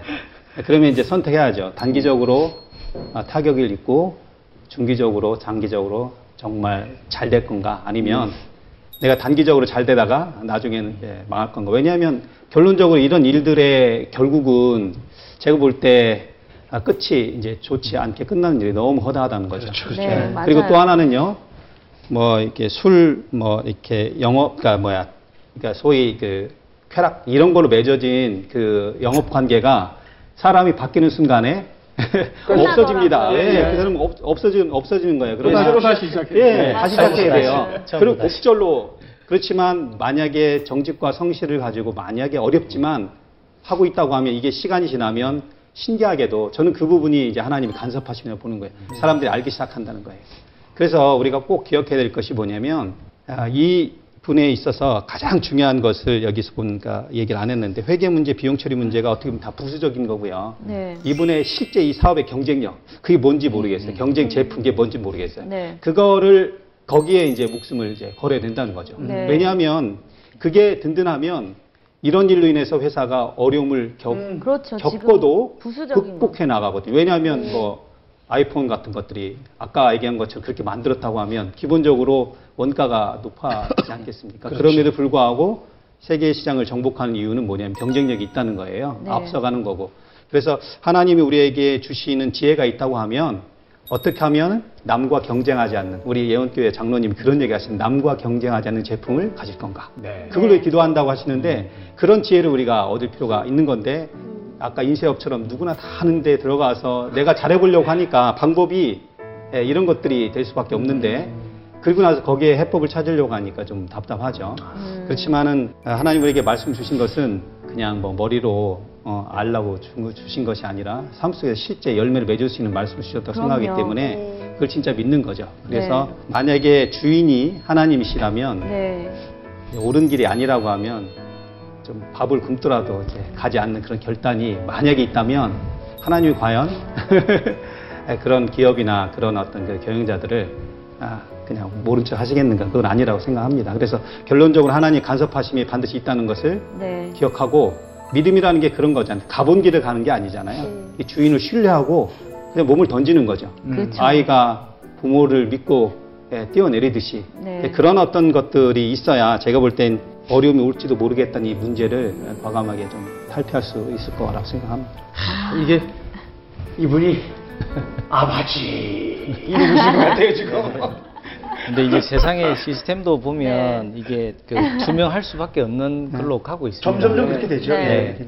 그뭐 이전에 그뭐 그 강단 말씀에서 나온 것도 중에도 보면 우리나라에 식당 하던 사람이 미국 가서 식당 하다가 망하고 돌아오지 않습니까? 예. 그 이유가 경쟁력도 중요한데 그쪽 시스템에 적응을 못하는 거거든요. 음. 미국의 시스템이랑 저는 뭐 가서 살아보진 않았지만 네. 들어보면 그 마트에 가도 몇천 원도 다 카드 끊는 시스템이지 않습니까? 사실 어제 그 한의원 모 원장님을 만났는데 그분이 그렇게 말씀하시더라고요. 그 하팀장, 그 누구 이게 누구 오셨는데 침 맞은 거 2천 원도 카드 꺼달라는데 꺼줘야 돼? 현금 영수증 줘야 돼? 말씀드렸습니다. 해달라면 해주셔야 됩니다. 회사 경영이라는 그 자체도 보면 이 사회가 점점 이렇게 목을 사실 죄기는 합니다. 음. 근데 투명하지 않으면 문을 닫게 되는 경우가 너무나 많기 때문에 앞으로 더 이제 그렇게 될 것이고 네. 뭐 결국에는 이제 장로님 말씀하신 것처럼 하나님 앞에 설 수밖에 없는 거고 저도 이제 써놔놨어요. 고람되어 하나님 아, 앞에서 이 사연 일을 적음 저 보면서 이렇게 네. 적어놨었는데 그럴 수밖에 없는 그리고 이제 중간에 경쟁하지 않는 그 말씀하셨는데 저는 사실 로봇 경제에 로봇이라는 거를 놓고 봤을 때 다툼을 피하고 피하고 간대가 사실 그쪽이지 않습니까? 남들하고 경쟁해가지고 이게 뭔가를 이루어내는 게 아니라 하나님이 주신 땅으로 계속 가는 거에 그렇죠. 대해서 로봇 경제. 로봇 경제의 핵심이라고 저는 맞아요. 보거든요. 하나님 그리고 예. 이분 산업 안에도 분명히 숨겨두셨을 예. 분명히 있을 거라고 생각합니다. 네, 그리고 이분도 말씀 안에 선교적 기업이라는 마음 말이 또 음. 마음에 심긴 그러니까, 분이기 때문에 네. 그 선교라는 단어 하나만 붙잡고 있어도 분명히 경쟁력을 주실 거고 인도해 가시지 않을까요? 네. 아멘. 이런 그렇죠. 고민을 하고 있는 것도 감사한 거죠. 네. 네. 고민을 안 하고 살 수도 아, 있는데. 그럼요. 그냥 막 뭐 영업하고 술자리 음. 하고 할 수도 있는데. 네. 네. 이제 말씀하신 혼자서- 대로 정말 이 사회가 저희 성장할 때보다 그- 진짜 많이 달라지긴 달라져 있습니다. 네, 이제. 네. 그게 크리스찬한테 좋은 거죠. 예, 그렇죠. 점점 좀 네, 그 그게 맞습니다. 정직하게 살 수 있는 환경들은 네. 돼가고 있으니까. 네. 주식 투자, 부동산 투자 과연 맞는 것인가? 안녕하세요. 평범하게 직장을 다니고 있는 남자입니다. 남자 목소리가 너무 고와요. 그러게요. 남자분이시네요. 30대 후반의 직장인이다 보니 직장 동료나 친구들을 만나면 주식 투자나 부동산 투자에 대한 이야기를 많이 합니다. 일명 재테크 이야기가 주를 이루죠. 음. 하지만 교회 열심히 다니고 모두가 믿음이 좋다고 말하는 제 친구는 주식 투자나 부동산 투자가 성경적이지 못하다고 합니다. 주식 시장을 움직이는 검은 손 이야기를 하면서 결국 다 그들에게 놀아나는 거라고 합니다. 사실 같기도 하지만 저 같은 직장인은 어쩌면 좋을까요? 얼마 안 되지만 주식을 다 팔고 재테크를 위해 부동산에 투자한 것도 없애야 합니까? 혹시 이게 무슨 아니 시대마다 때마다 하나님께서 허락하시는 경제의 방법과 여건들이 다 다른데 네. 요즘 21세기는 어쨌든 재테크 투자 아닙니까? 네. 그렇죠. 이거는 진짜 장로님께서 직접 또 다 하실 이야기가 있으실 것 같아요. 놀아나는 건가요? 참 어려운, 예, 어려운. 네. 아 저희가 노련한 거예요, 장로님? 네, 놀아나는 건가요? 정말 궁금한데요. 네. 그래서 간단하게 말씀드리고 네. 예, 다른 분들의 얘기를 좀 더 들으면서 추가를 하는 것이 좋을 것 같아요. 이 투자라는 거하고 저축은 개념이 좀 달라요. 저축은 뭐 우리가 은행에 가서 돈을 어, 넣어놓으면 은행이 뭐 안정적으로 3% 그렇죠. 이렇게 줍니다. 물론 그것도 위험이 있긴 하죠. 은행이 망하게 되면 돈이 떼이니까. 네. 근데 요즘엔 또 5천만 원까지는 정부에서 보증하는데 네. 정부마저도 망하면 그것도 예, 그래서 완전 깜짝 놀라는 말씀 또 완전히 위험이 없는 뭐 저축은 없죠. 네. 그러나 보편적으로 우리가 돈을 넣고 나서 아, 망할 거다 이렇게 우리가 걱정하지 않는 것을 우리가 저축이라고 얘기를 하는데 네. 네. 투자는 기본적으로 위험을 이제 그 내가 적극적으로 투자 그 않는 거예요. 위험을 네. 감수하는 건데 보통 우리가 은행에 은행에 돈을 넣으면 대략 한 3% 정도 수익이 나요. 네. 요즘에는 1년짜리가 네. 아주 낮아졌죠. 참, 아, IMF 때는 제가 제 기억에 20% 가까이 됐던 것 같은데 어. 지금 3%. 3%. 예. 그리고 저 그리고 증권 주식에 에, 투자를 하거나 부동산 투자를 하면은 만약에 3%를 보신다고 하면 투자하시겠어요? 안 아이고, 하죠. 안 하죠. 네. 왜안 하, 왜 안 하냐면 지고 있는 위험이 어마어마하거든요. 그러니까 어. 다시 얘기하면 주식이나 부동산을 투자하게 되면 기본적으로 이, 이 주식이 휴지 조각이 될 건가? 부동산도 부동산의 제일 큰 어려움은 아, 뭐냐면 환금성. 내가 원하는 때에 회수할 수가 없는 거예요. 그러니까 원하는 때 회수하려고 하니까 어떻게 합니까? 가격을 말이 한이라는 게 된단 말이에요. 그렇죠, 그렇죠. 어. 그것이 이제 상품의 특성인데 그걸 이제 금융에서는 그걸 위험이라고 얘기해요. 그러니까 음. 저축과 투자는 뭐냐면 저축은 위험이 거의 없는 반면에 투자는 위험이 이제 커지기 때문에 그만큼 내가 얻고자 하는 보상도 크다는 거예요. 어. 그래서 저축은 괜찮고 주식이나 뭐 부동산은 뭐 투기예요. 이런 구분이기보다는 이건 뭐라고 봐야 되냐면 각각의 상품들, 저축이나 예금이나 부동산이나 주식이라는 상품들이 서로 성질이 다르다. 음. 하나는 위험이 큰 상품이고 하나는 작은 거다. 일단 그렇게 정리를 하셔야 되고요. 또 하나는 그러면 왜 그런 거 있잖아요. 못 먹어도 고 이런 사람처럼 그냥 무작정 그 계산 안 하고 위험을 선호한 사람이 있긴 한데 그거는 사람마다 성향이 틀린 것 같아요. 나는 안전하게 갈 거야. 나는 안전하게 가는 수익보다는 약간 좀 어, 위험스러운 걸 택하면서 조금 더 고소득을 올릴 거야. 이거는 사람의 성향인데 네. 저축을 하려고 하는 사람에게 투자를 권유하는 건 잘 안 맞는 거예요. 어. 거꾸로 투자를 좋아하는 사람이 저축하는 건 너무 지루하고 답답하니까 못 하는 거예요. 이거는 이제 사람마다 성향이 있는 거죠. 그래서 첫 번째 우리가 주식이나 부동산을 하면서 마치 에, 내가 안전하다고 생각하고 잘 될 거야라고 생각하고 들어가는 것이 아니라 이 주식이나 부동산은 기본적으로 어, 예금이라는 것 본질도 다르기 때문에 위험을 각오하고 들어가야 된다는 거예요. 네, 그렇죠. 그래서 위험을 각오하고 들어가야 되기 때문에 기본적으로 잘 알아야 되는 거죠. 주식이 회사라는 것도 망할 수도 있고 또 어, 합병도 일어날 수 있고 여러 가지 변수가 있는데 그 회사에 대해서 연구 없이 당연하게 소문 듣고 들어간다든지 옆에 있는 친구가 돈을 벌어서 이런 건 아니라는 거예요. 그렇죠. 네. 부동산도 따져들 소지, 여, 여지가 많이 있는 거죠. 그래서 부동산이나 주식은 어, 저축을 할 때는 고민을 하지 않아도 되지만 많이 고민을 하고 투자를 해야 되는 것이 첫 번째 네. 숙제이고요. 그래서 전문성이 좀 필요하고 전문성이 필요해요. 그럼요. 알아요. 네. 공부를 정말 많이 해야 됩니다. 삼성전자에 대해서도 우리가 막연하게 좋아질 거야가 아니라 정말 이게 좋아질 수 있는 환경인지 아닌지 그 여러 가지 경제 팩트라든지 산업의 동향이라든지 환이라든지 이걸 다 보는 거거든요. 최근에 보면 우리나라 환율이 그러니까 지금 원화 기준으로는 지금 계속 원화가 값이 올랐어요. 그렇죠. 네. 그러면 이제 수출하는 업체들한테는 타격이 좀 있단 말이에요. 그런 것들이 우리나라의 수출 기업들한테는 이제 마이너스로 작용을 해오고 있거든요. 이런 네. 것들을 우리가 다 무시하고 무조건 좋아질 거야. 이건 아니라는 거예요. 그래서 철저하게 학습이 된 음, 사람들이 투자하는 학습이 것이 먼저 예, 돼야 맞, 돼. 맞고요. 네. 마지막으로 꼭 말씀드리고 싶은 건 뭐냐면 문제는 결과가 안 좋을 수 있다는 겁니다.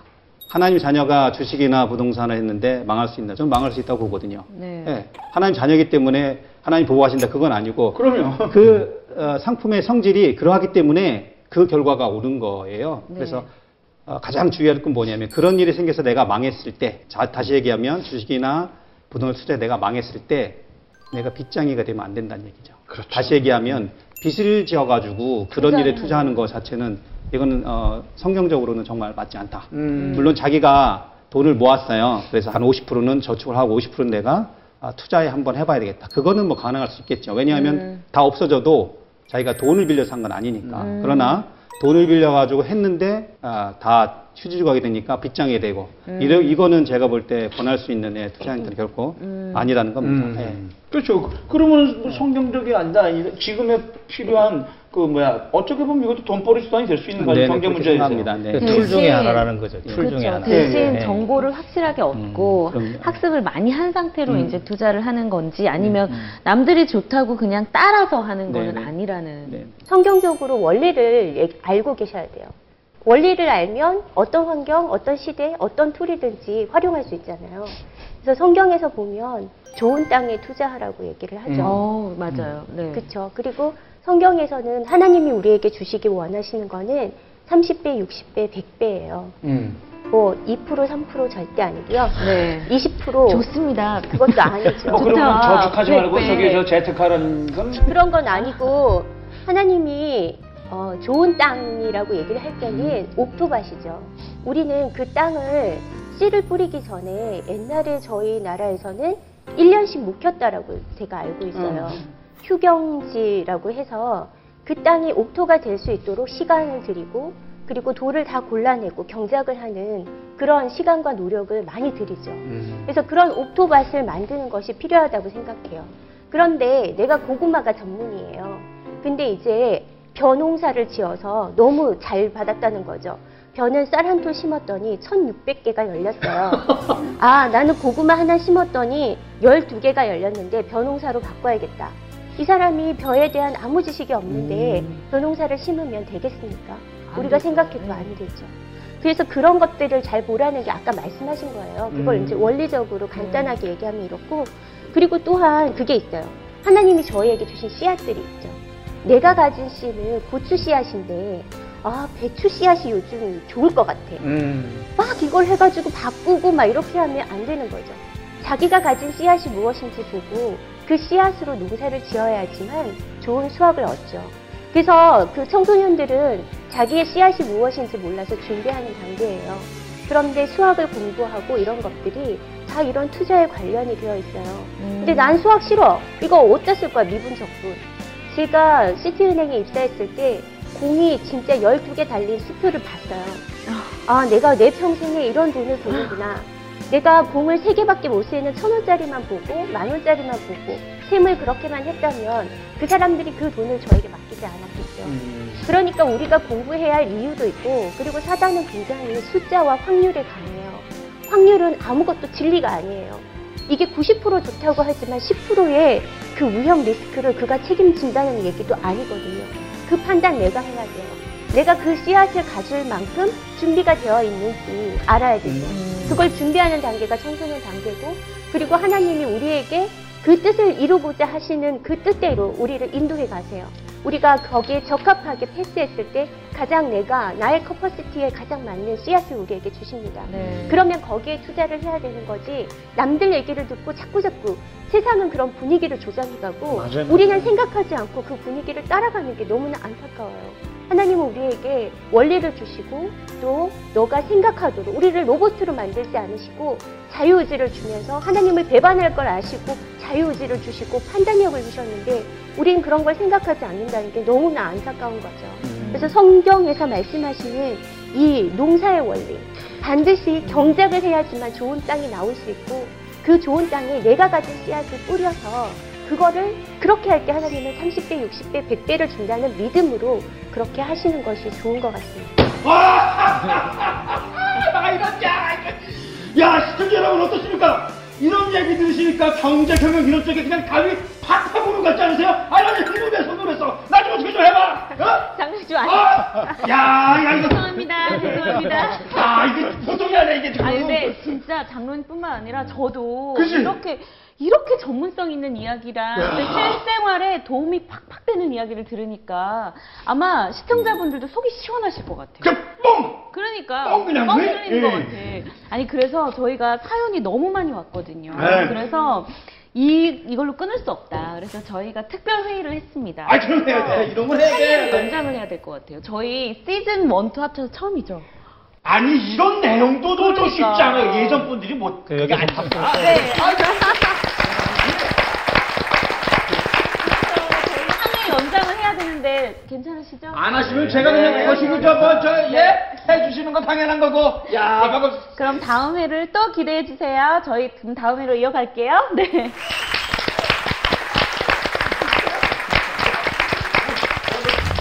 예능에 없었던 특별 편성. 다음 회는 더 신나는 경제 응답을 받을 수 있는 답변들을 드리겠습니다. 장로님, 준비되셨죠? 다음에는 기대해 주세요. 기대해 주세요. 이번 회에는 저희 연출진이 직접 나가서 이 현장에서 시청자분들을 만나서 저희가 사연과 고민들을 들어봤습니다. 그러면 VCR을 먼저 볼까요? 아, 나 이거 되게 해보고 네? 싶었는데 나좀 시켜줘봐. 아, 네, 해보세요, 장관님. 현장 넣어주세요. 안녕하세요. 사업을 하고 있는 30대입니다. 지금은 안 그렇지만 얼마 전까지도 교회에서 헌금 이야기를 할 때마다 많은 시험에 들었던 사람입니다. 주정 헌금까지는 기분 좋게 내는데 11조는 참 쉽지 않습니다. 그래도 가끔은 건축 헌금이나 성교 헌금도 하는 초보 단계의 신앙인입니다. 그러다가 우연히 인터넷 검색을 하다가 봤는데 11조는 구약시대 율법을 팔아서 돈벌이라는 것이라고 유대교를 모방한 종교사업이라고 하는데 하나님께서 명령하신 바도 아니고 예수님께서 지키라 하신 것도 아니고 사도들이 결정한 사항도 아니기 때문에 지킬 필요가 없다고 하는 이야기를 하는 사람들이 많습니다. 정말인가요? 그게 사실이라면 11조를 내는 건 성경적이지 않은 것 아닌가요?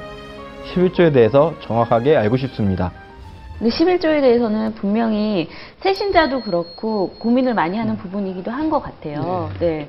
뭐 어떤 것이 이것을 통한 축복에 대한 것을 경험을 해보지 못했기 때문에 충분히 뭐 고민할 수 있을 부분인 것 같거든요.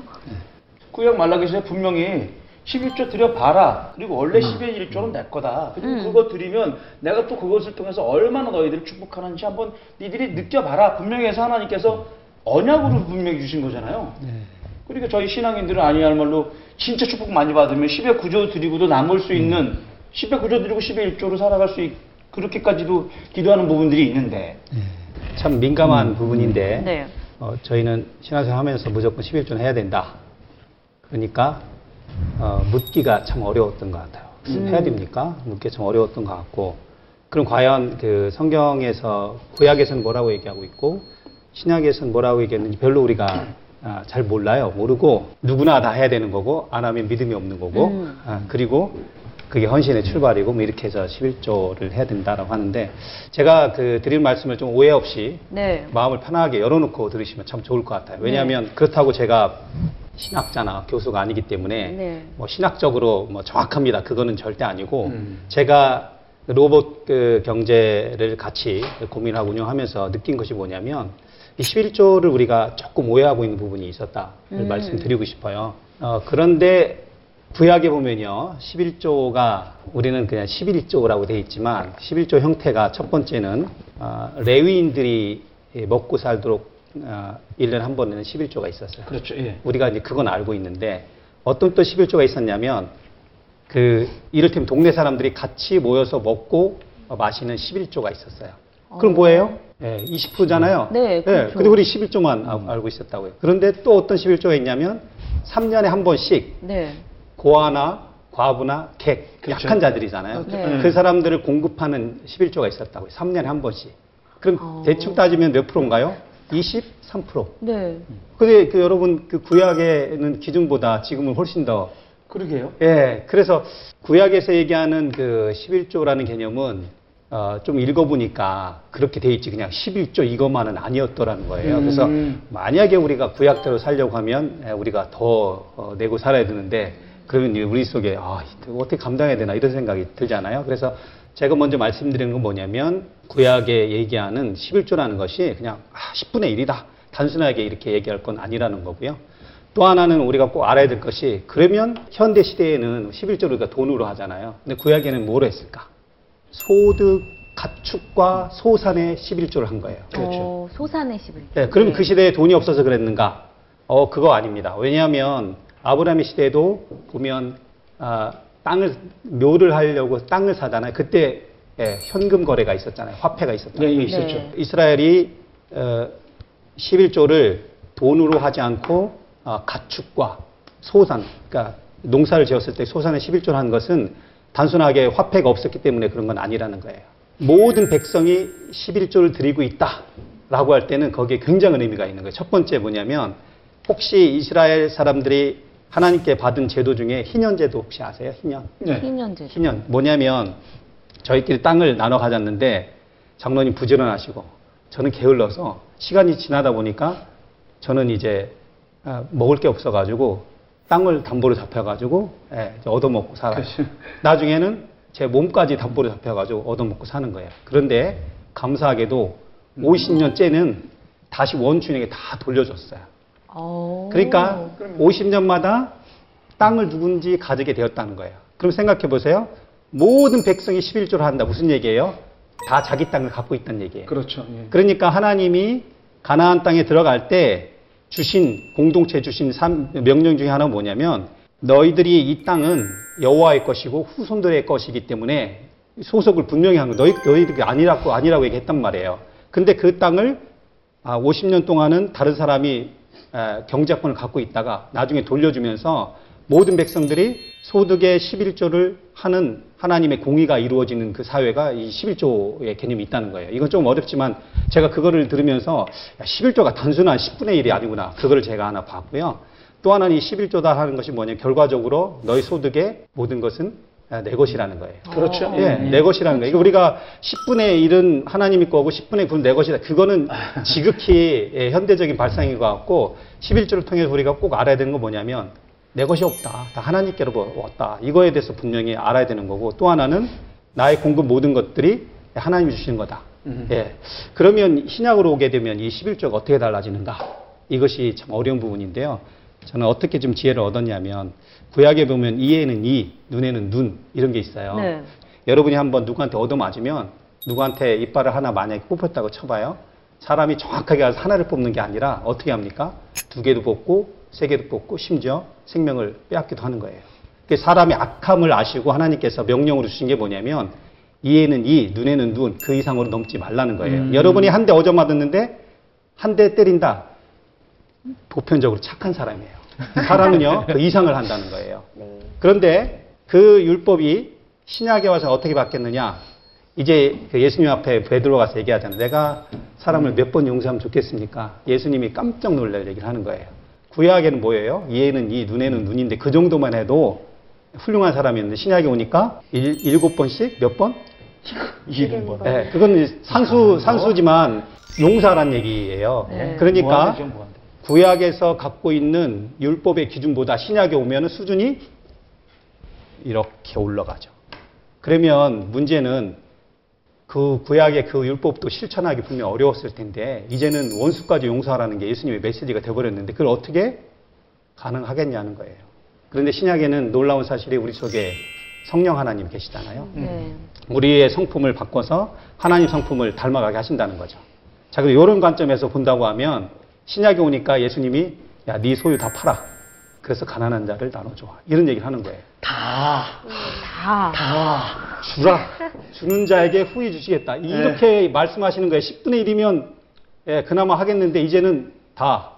그리고 사도행전에 보면 이런 또 아, 일들이 있었잖아요. 자기 것을 다 내놓고 나누는 사건이 네, 있었잖아요. 네.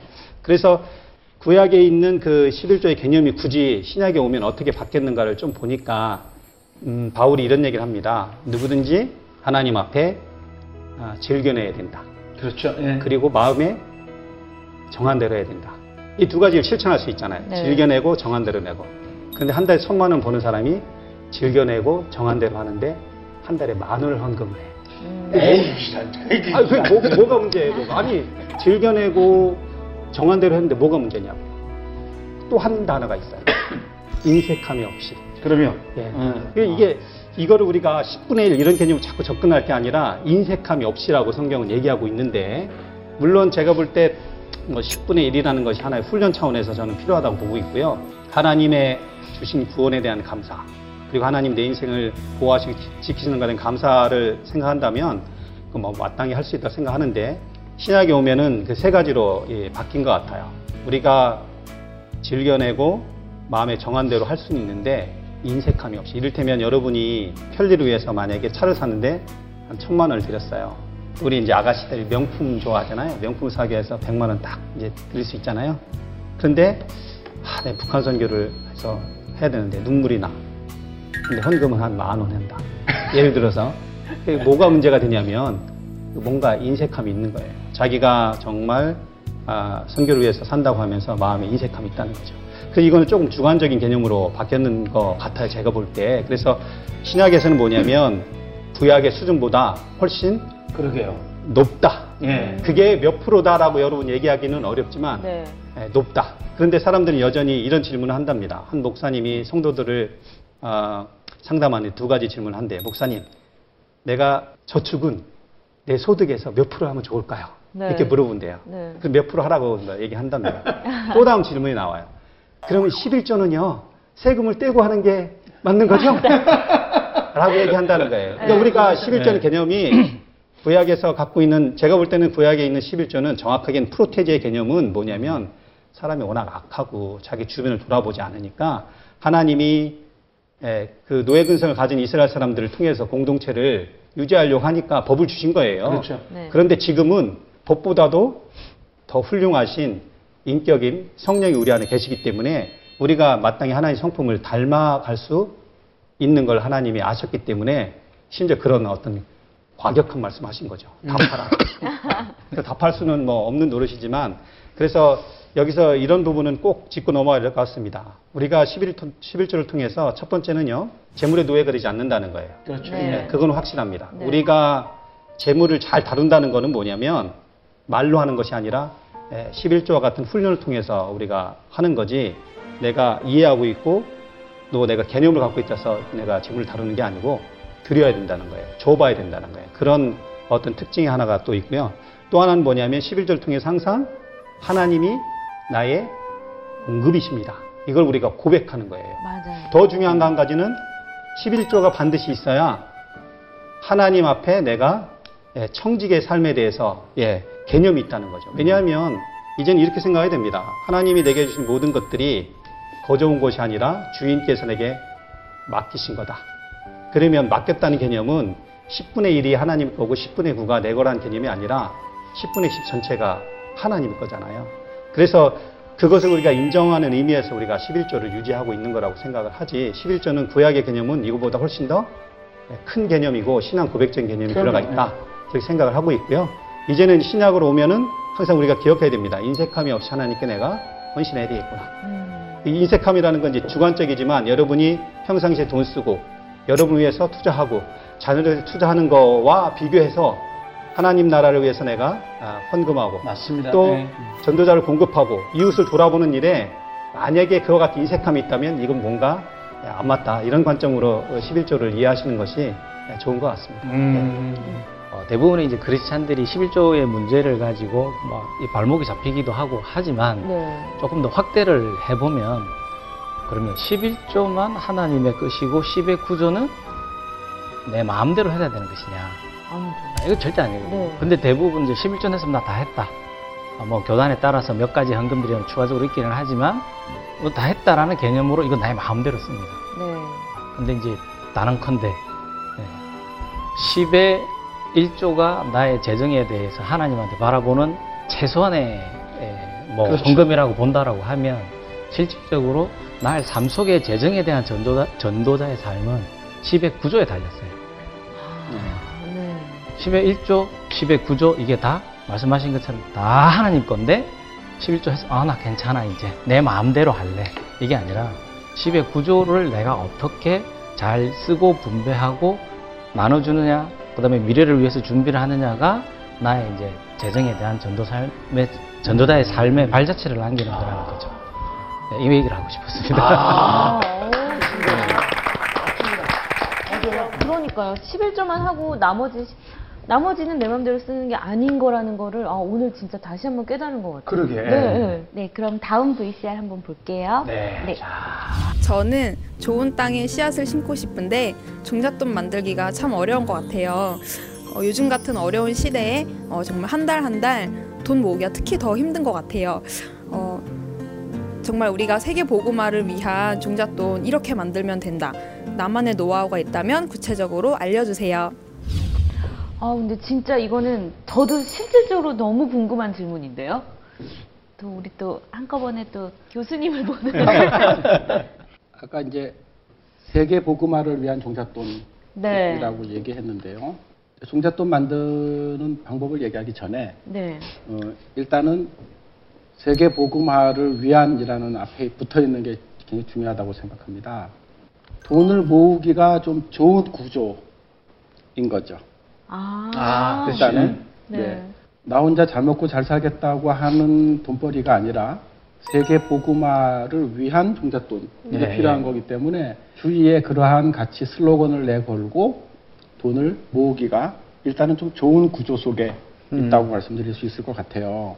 이 돈이라는 거는 조금 하급 가치인데요. 네. 네.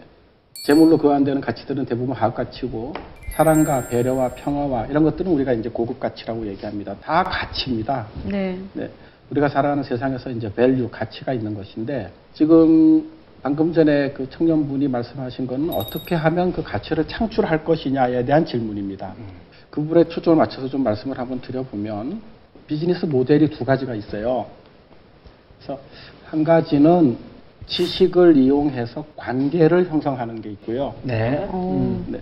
두 번째는 지식을 재산화하는 겁니다. 지식을 재산화. 네. 이거는 제가 대학에서 가리키는 내용이기도 한데요. 음, 네. 이 세상 모든 비즈니스는 이 두 가지로 구성되어 있습니다. 네. 네. 지식을 통한 관계 형성을 아주 잘 알고 있던 사람이 어, 최근에 스티브 잡스입니다. 그래서 잡스는 어, 그런 value를 만들어내기 위한 원천이 creativity, 창의성인데 창의성이라는 게 단지 just connecting things, 뭔가를 연결하는 것이라고 얘기했어요. 대단히 놀라운 발견을 깨달음을 가진 겁니다. 스티브 잡스가. 네. 네. 그래서 뭔가를 연결하면 거기에서 value가 나와요. 뭔가를 연결하면. 그래서 그게 첫 번째. 다시 말씀을 드릴 건데요. 네. 두 번째는 지식을 통해서 재산화하는 거고. 네, 그렇게 말씀드렸습니다. 첫 번째 다시 한 번 말씀드리면 관계의 형성을 통해서 돈을 버는 방법은 또 두 가지가 있는데 대표적인 거 한 가지가 아비트러지라 그래서 차익 거래예요. 아. 차익 거래. 그런 거 우리나라에서 대표적으로 대단히 잘하신 분이 대우 김우중 회장이셨고 우리나라 고조선이 그런 역할을 네. 했어요. 그때는 바터였지만. 네. 그 아비트로지라는 걸 통해서 차, 중간에 서서 이렇게 두 분 사이에 제가 서서 예, 예. 두분 사이에 제가 서서 음. 거래를 일으키는 거예요. 네. 거래를 일으키면 거기에서 차익을 만들 수가 있어요. 이게 이게 아주 사업의 놀라운 하나의 이제 비결이고요. 그리고 또 한 가지가 이런 레버리지인데 이건 지렛대 원리인 거죠. 네. 네. 그래서 은행에서 대출 론을 일으킬 때 지렛대 원리 돈을 빌려서 그걸 가지고 뭔가를 만들고 사고 이렇게 하는 것들이 이제 지렛대 원리죠. 내가 가진 게 적어도. 네. 그래서 이분이 종잣돈을 내가 어떤 일을 해서 돈을 벌까요? 라고 하면은 그건 조금 서툰 질문이고 아, 아. 음, 돈을 어떻게 하면 벌 수 있는지에 대한 구조를 깨닫는 게 중요하다. 어, 아비트러지와 레버리지. 그게 어떻게 하면 관계를 맺느냐, 관계를 통해서 가치를 만들어내느냐 하는 것입니다. 제가 조금 더 설명을 해도 되면 어, 네. 네, 네, 네. 네, 네. 이거는 이제 제 책에도 실려 있는 건데 테크에도 어, 제 어릴 적에 이제 사례가 있습니다. 저희 어릴 때 이제 새소년, 어깨동무, 아. 뭐 이런 소년중앙 이런 게 있었어요. 월간지예요. 그래서 안에 대부분이 만하고 예, 말하죠. 예, 매월 나오는 거고 월간지니까 표지에는 이제 예쁜 초등학생이 예. 표지 모델을 합니다. 남자는 거기 올라갈 자격이 없고. 네. 근데 그 안에 뭐 아톰, 황금박쥐 등등해서 너무너무 재미있어요. 네. 네. 베이비부모 세대인 장모님은 보신 적 있죠? 그렇죠. 늘 봤을 겁니다. 근데 이게 저희는 가난해서 저희 어머니가 그걸 사줄 리가 없었죠. 아하. 그래서 저는 이제 친구들한테 그걸 이제 한 명씩한테 빌려봤는데 네. 제가 초등학교 2학년 때 2학년 올라가면서 이제 꾀를 좀 냈어요. 매번 가서 부탁해서 빌려보지 않고 아주 획기적인 다른 방법을 만들었습니다. 그게 제가 말씀드린 아비트러지인데요. 네. 차익거래. 어떻게 했냐면 저는 누가 새소년을 보는지 누가 소년중앙을 보는지 누가 어깨동물 보는지 저는 알죠. 아. 저는 빌려봤으니까. 네. 그래서 제가 여기에 이렇게 앉아 있으면 제가 중간에 서서 네. 이렇게 서서 예를 들면 영철아, 너 새소년 보잖아. 어, 그래? 그러면 너 어깨동무하고 바꿔볼래? 이렇게 얘기했어요. 그래서, 어, 그래? 어, 됐어요. 저하고 연결이 된 거예요. 음. 또 다른 친구한테는 제가 이제 어깨 동무는 이제 챙겼지만 조연중한가 나머지는 또 없죠. 네. 나머지 친구한테 또 그렇게 얘기했어요.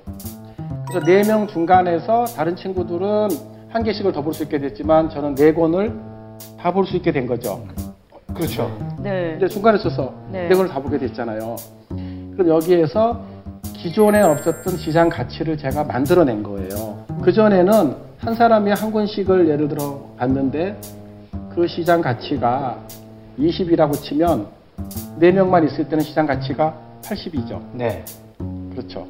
근데 제가 들어가서 다 돌려보게 해주면 훨씬 늘어나잖아요. 네. 그리고 거기다가 그 친구들까지 다 네 권을 다 보게 해주면 그렇죠. 어. 그러면 시장 가치가 더욱더 커지죠. 네. 네. 이게 아비트러지입니다. 중간에 서서 값어치를 만들어낼 수가 있어요. 네. 그래서 저는 네 권을 다 보고 친구들도 네 권을 다 보게 해주니까 제가 거기에서 리더로 등극하게 됐습니다. 제가 빌려주는 사람이 책 한 권 없이. 네, 책 한 권 없이 빌려주는 사람이 와. 됐어요. 어. 예, 중개의 모델을 벌써 네. 이렇게 네. 체험하셨네요. 예. 그리고 거기서 하나 더 나아가서 그 당시에 급식빵하고 급식 우유가 있었는데 돈 주고 사 먹었어요. 네. 그래서 저는 이제 가난하니까 먹을 수 당연히 없었고 그래서 또 친구한테 얘기했죠. 예를 들면 거기를 이제 민수라면 네. 민수야 너 월간지 뭐 보지? 어, 그럼 뭐 본다고 얘기해요. 음. 그러면 어 너 저기 그거 끊어. 그럼, 어, 왜? 내가 그거 나좀 좋아하는 그럼 아니 내가 조준중앙하고 네 권 다 보게 해줄게. 음. 그래서 지금 어 정말? 그럼 그럼 엄마한테 와서 지금 끊고 내가 매월 네 권 다 보여줄게. 그래서 어 너무 좋은 거예요. 대신에 너 집에 가서 엄마한테 배고프다고 급식빵 한 개만 더 해달라 그래. 이렇게 얘기했어요. 어, 그래서 급식빵도 그렇게 급식 우유도 그렇게 어. 해서 먹었어요. 음. 그래서 그런 식으로 가치를 만들어 음. 나가는 거예요. 근데 이게 경영학의 이론이 있습니다. 예, 그래서 트랜잭션이라 그래서 네. 거래 어떻게 하면 거래를 일으켜서 값어치를 가치를 만들어낼 수 네, 있느냐는 네. 거예요. 그러니까 지금 청년들이 어디 가서 지금 시급이 5,210원인데 그 돈을 벌겠다고 하면은 이거는 아까 인사업에서 우리가 몸으로 때우는 몸빵 한다 그래서 완전히 네. 예, 몸으로 때우는 일밖에 하지 못해요. 근데 자기 자신이 중간에 서서 사람들과의 관계 아니면 스티브 잡스가 얘기한 things 사물들과의 관계 음. 이것들을 커넥팅 연결하면 여기서 값, 가치가 나옵니다. 그래서 이게 아비트러지가 대단히 중요한 건데 이걸 깨닫지 못하면 평생 깨닫지 못하고 그냥 가는 거예요. 네. 근데 그걸 깨달으면 매번 그런 생각을 하는 겁니다. 예를 들면 제가 하는 저는 이제 여러 가지 모임을 많이 하는데 모임에 제가 회장일 때 총무를 뽑으면 그 총무는 어떤 사람이어야 되냐면 아, 물론 성실하게 연락해주고 뭐 하는 총무여야 되지만 이 총무가 적어도 우리가 어디 해외 뭐 중국이나 어디에 여행을 갈 때 적어도 저와 총무와 어, 이런 사람들 몇 명은 돈을 안 내도 되게 아. 하는 총무를 해야 그게 능력 있는 총무 아니겠어요? 와, 네, 네. 진짜. 어. 그러니까 그런 것들이 이제 그 총무가 관계의 힘을 깨달아서 트랜잭션을 일으킬 수 있는 사람. 네. 그런 사람이 사실은 능력자입니다. 네. 그래서 그런 것들을 저희가 알면 아까 그 청년도 그걸 알면 어, 종잣돈을 만드는데 훨씬 유리하게 만들 수 있다. 단점을 그런 대로 두면. 근데 이게 대단히 좋은 게 본인한테 되게 유리해요. 아까 제가 중간에 새소년하고 그 친구들 사이에 있었을 때 제가 그렇게 어, 너 나하고 바꿔볼래? 했을 때 그 친구가 너 아무것도 없잖아. 이렇게 됐으면 이 거래가 안 이루어지는 거예요. 그렇죠. 예. 그러니까 그 친구가 저에 대한 신뢰가 있어야지만 이 거래가 성사가 됩니다. 기본적인 인간 관계부터. 예. 네, 그래서 그 거래를 잘 익히려면 사람들하고의 관계가 좋아야 돼요. 음. 예. 그리고 사물들 간의 관계를 잘 만들려면 사물들끼리 갖고 있는 이치를 잘 깨닫고 있어야 그래야 스티브 잡스는 특별한 발명하지 않았어도 이거저거 불러 모으고 자기는 플랫폼만 딱 깔아주고 그 위에서 사람들이 다 들어와서 앱을 개발하는 사람들끼리 앱을 개발하고 유통하고 해서 value가 일어난 거거든요. 네. 네, 그래서 우리가 가져야 될 생각은 지금 그런 쪽 생각을 가져야 된다. 그게 이제 차익 거래 부분이고요. 지렛대 원리는 레버리지인데 이건 조금 쉬우니까 학생이 찾아보면 될 것 같고 그리고 이제 한 개 큰 것이 이제 지식을 재산화하는 겁니다. 네. 네, 그래서 우리는 하나님으로부터 능력을 다 부여받았어요. 그래서 다 적성이 다르기는 하죠. 그리고 이제 그 적성을 개발해 가면서 이제 교육을 받는데 고등교육까지 쭉 받아갈 때 예를 들어 공대를 나온 사람은 특허 같은 거를 내기가 용이하죠. 네, 어떻게 이 안에 엔지니어링이 이루어져 있는지를 아니까. 네. 미대 나온 사람은 그건 잘 모르겠죠. 네. 미대 나온 사람은 디자인하는 걸 잘할 수 있겠죠. 상표도 잘 만들 수 있겠죠. 국문과나 이런 데 나온 사람들은 글 쓰는 저작권이나 이런 걸 잘할 수 있겠죠. 네. 그러니까 자기가 갖고 있는 지식과 기술과 경험의 백그라운드가 그걸 통해서 뭔가를 만들어낼 수 있는 힘이 되거든요. 근데 옛날에는 그게 돈으로 거래되지 않았는데 이게 제도화된 다음부터는 특허, 상표, 저작권 이런 모든 것들, 영업비밀 이 모든 것들이 돈으로 거래되니까 마치 저희가 어, 아파트가 아파트를 소유하고 있으면 아파트에 살 수도 있고 누구에게 살려고 세를 줄 수도 있고 아파트를 팔 수도 있는 것처럼 지식자산도 특허나 상표나 저작권이나 그게 무엇이든 자기가 갖고 있으면 그걸 직접 자기가 사업할 수도 있고 남에게 빌려줘서 돈을 받을 수도 있고 남에게 팔 수도 있는 거예요. 그러니까 이 친구가 아무것도 가진 게 없어도 자기가 갖고 있는 지식의 배경이 무엇인지를 생각해 보는 게 굉장히 중요합니다. 음. 그리고 그걸 가지고 재산으로 만들 수 있다는 이 친구는 아까 종작 돈이라고 얘기했지만 네, 네. 재산이 돈이잖아요. 네. 네, 그래서 그걸 가지고 재산을 만들 수 있는 그런 이제 이치가 있습니다. 그래서 뭐 이게 사실 1년 동안 강의로 해야 되는 그런 내용이어서 그렇군요. 네, 네. 예, 뭐 오늘 다 짧은 여기 토크에서 얘기할 수는 없지만 중요한 이치는 아까 말씀드린 것처럼 어떻게 하면 지식을 통해 관계를 만들 것인지 그 관계가 돈이다. 네. 두 번째는 어떻게 하면 지식을 통해서 재산을 만들 것이냐. 그래서 이게 재산을 만들고 돈을 만들 원리입니다. 그러니까요. 이 종잣돈이 쉬운 줄 알았는데 경제 원리로 들어가니까 아니 머리가 복잡해지는 거 아니고 되게 어려워졌어요. 네, 그래서 저는 네. 그 이제 들으, 들으면서 생각이 났는데 네. 그 예전에 그 서울대 교수 이면호 교수님께서 네, 네. 불가사리 이론이라고 네, 네. 내신 걸 보고 제가 굉장히 어, 해안이 밝으시다라고 생각했는데요. 네. 저희가 그 계속적으로 전문화되고 있기 때문에 네. 그 영역은 불가사리의 한 그 불가사의, 불가사리, 불가사리. 예, 음. 불가사리, 불가사리. 불가사리. 불가사리 그 뭐죠? 예. 아, 그, 네, sea fish인가? 어, 그 바다에 있는 네, 네, 네. starfish. star, starfish. 그래서 그것처럼 이렇게 손처럼 계속 전문성이 자라난다는 거죠. 그러면은 A라는 필드의 전문성 이렇게 자라나고 B라는 필드도 이렇게 자라나죠. 과학자는 DNA를 발명 이렇게 다 일- 해독하기도 하는데 경영학도들은 굉장히 경영 매니지먼트 기술을 많이 창출해내죠. 그러면 이 사이의 갭을 누가 할 것인가라는 거죠. 이게 블루 오션이라는 거예요. 그래서 말씀하셨듯이 공학도는 특허 내는 걸 굉장히 잘 알지만 미술을 전공한 사람은 특허 자신이 가지고 있는 난리지나 그 미학적인 감성으로 어떤 그 특허를 통해서 그거를 돈을 창출 네. 예, 하는지를 모르는 거죠. 그래서 그 중간에 그러니까 다방면으로 공부를 하셔서 이렇게 잘 아시는 것 같은데 이 두 가지를 다 아는 사람이 바로 블루오션을 take할 수 있다라는 거죠. 그리고 또 한 가지 그 얘기를 들어 그 들으면서 생각난 사람은 보도 셰퍼인 것 같아요. 그 만화책을 어 이제 자리 지난 만화책을 표지를 뜯어서 이렇게 그 뭐라 그러죠? 가게집 이렇게 과자 같은 거 슈퍼마켓 조그만한 그 동네에 있는 가게집에 사람들이 버린다라는 걸 알았어요. 음. 근데 이제 그거를 컨텐츠는 그대로 다 있기 때문에 그거를 만화방을 차린 거예요. 지하에 자신의 집에. 음. 그리고 이제 이거를 볼 사람이라고 한 거죠. 돈을 적게 내고 그 책들을 다 보도록. 그래서 가게집 아저씨에게 신뢰를 얻은 다음에 성실한 친구로 신뢰를 얻은 다음에 이거 제가 가져가도 될까요? 어 필요 없으니까 가져가. 그래서 자기 집 지하 차고에 그거를 가게 그러니까 만화집을 차린 거죠. 그리고 이제 동생에게 그걸 대여하는 자로 만들었어요. 근데 여동생이 1년 동안은 열심히 했죠. 그래서 돈이 많이 들어왔어요.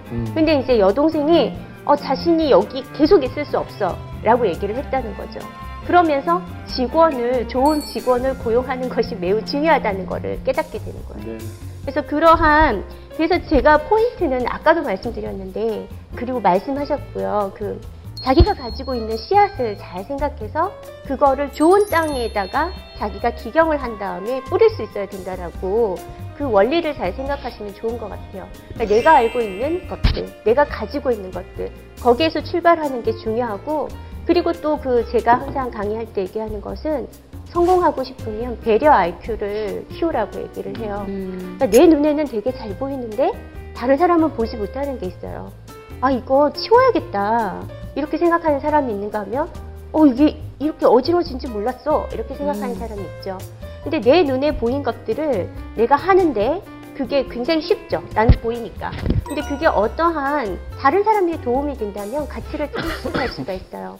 그래서 그 지식이 관계를 통하여서 이익을 창출한다라고 말씀하셨는데 이렇게 쉽게 편안하게 설명을 한다면 내 눈에 보이는 남을 도와줄 수 있는 것들을 이렇게 이익을 창출할 수 있는 것으로 발전시킬 수 있다는 거고 하나님은 우리에게 씨앗과 먹을 양식을 주신다는 거죠. 근데 그 씨를 어떤 씨앗으로 내가 가질 것인가는 그 청소년기에 정말 잘 준비해야 되고 그 언제든지 준비할 수도 있겠지만 기회가 주어졌을 때 잘 준비하는 것이 중요한 것 같아요. 근데 이게 종잣돈이 이렇게 어려운 거예요. 네? 제가 좀 쉽게 풀어. 아, 종잣돈 너무 어려워. 여태까지 나온 주제 중에서 제일 어려운 것 같아, 종잣돈이. 조금 아마 네. 제가 말씀드리고 장로님께서 말씀을 드리면 마무리가 되지 않겠나. 네, 네. 아니, 일단 좀, 네.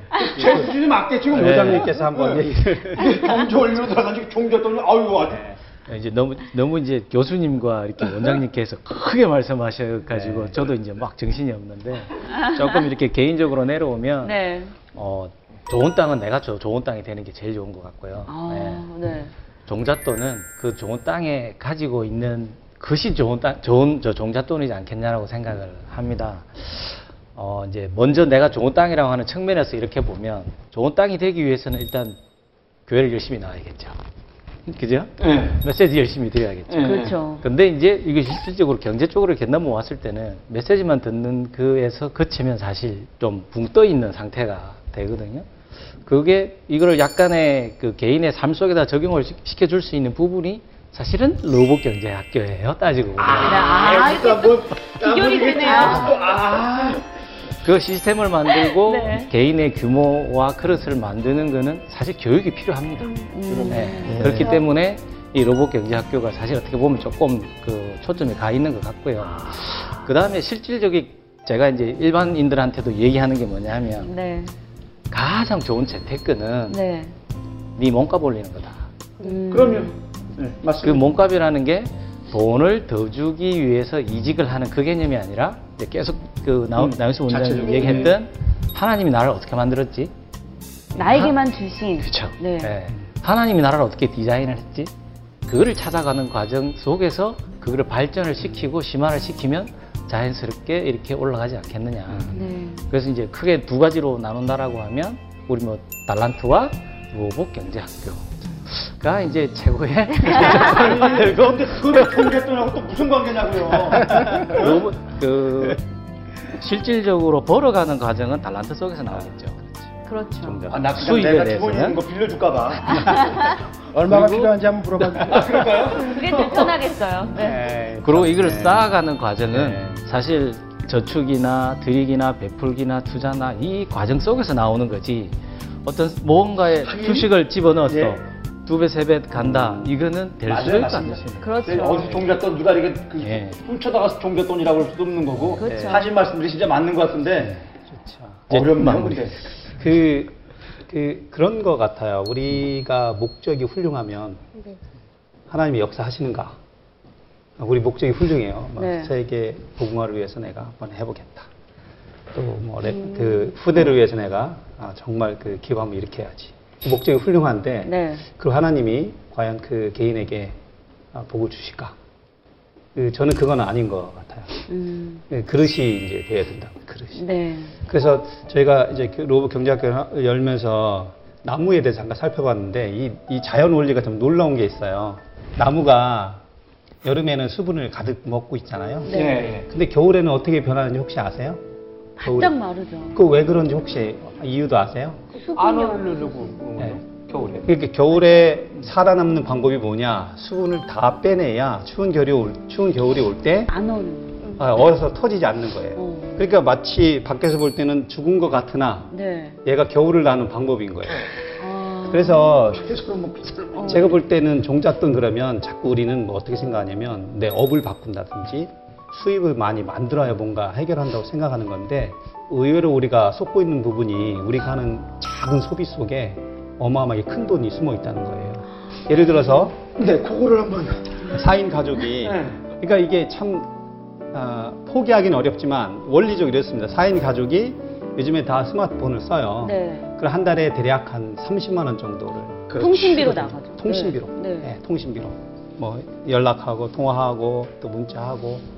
근데 그것을 만약에 50년간을 지출한다면 한 달 한 달 30만 원 얼마 안 되잖아요. 50년간을 지출한다면 산술적으로는 얼마가 되냐면 한 1억 8천만 원 정도 돈을 와. 네, 지출하는 거예요. 네. 통신비로. 네. 근데 우리가 50년이라면 길어 보이지만 이게 금방 시간이 가더라고요. 아, 그래 후딱 지나갑니다. 그런데 만약에 그것을 투자를 했더라면 내지는 저축을 했더라면 심하게 저축이라고 가정을 해볼게요. 지금 금리가 많이 내렸는데 만약에 5%에 만약에 저축을 했다면 이 돈이 얼마가 돼 있을까? 무려? 것에부터 시작. 8억이라는 돈이 돼요. 8억이요? 예. 아, 1억 8천이라면서요.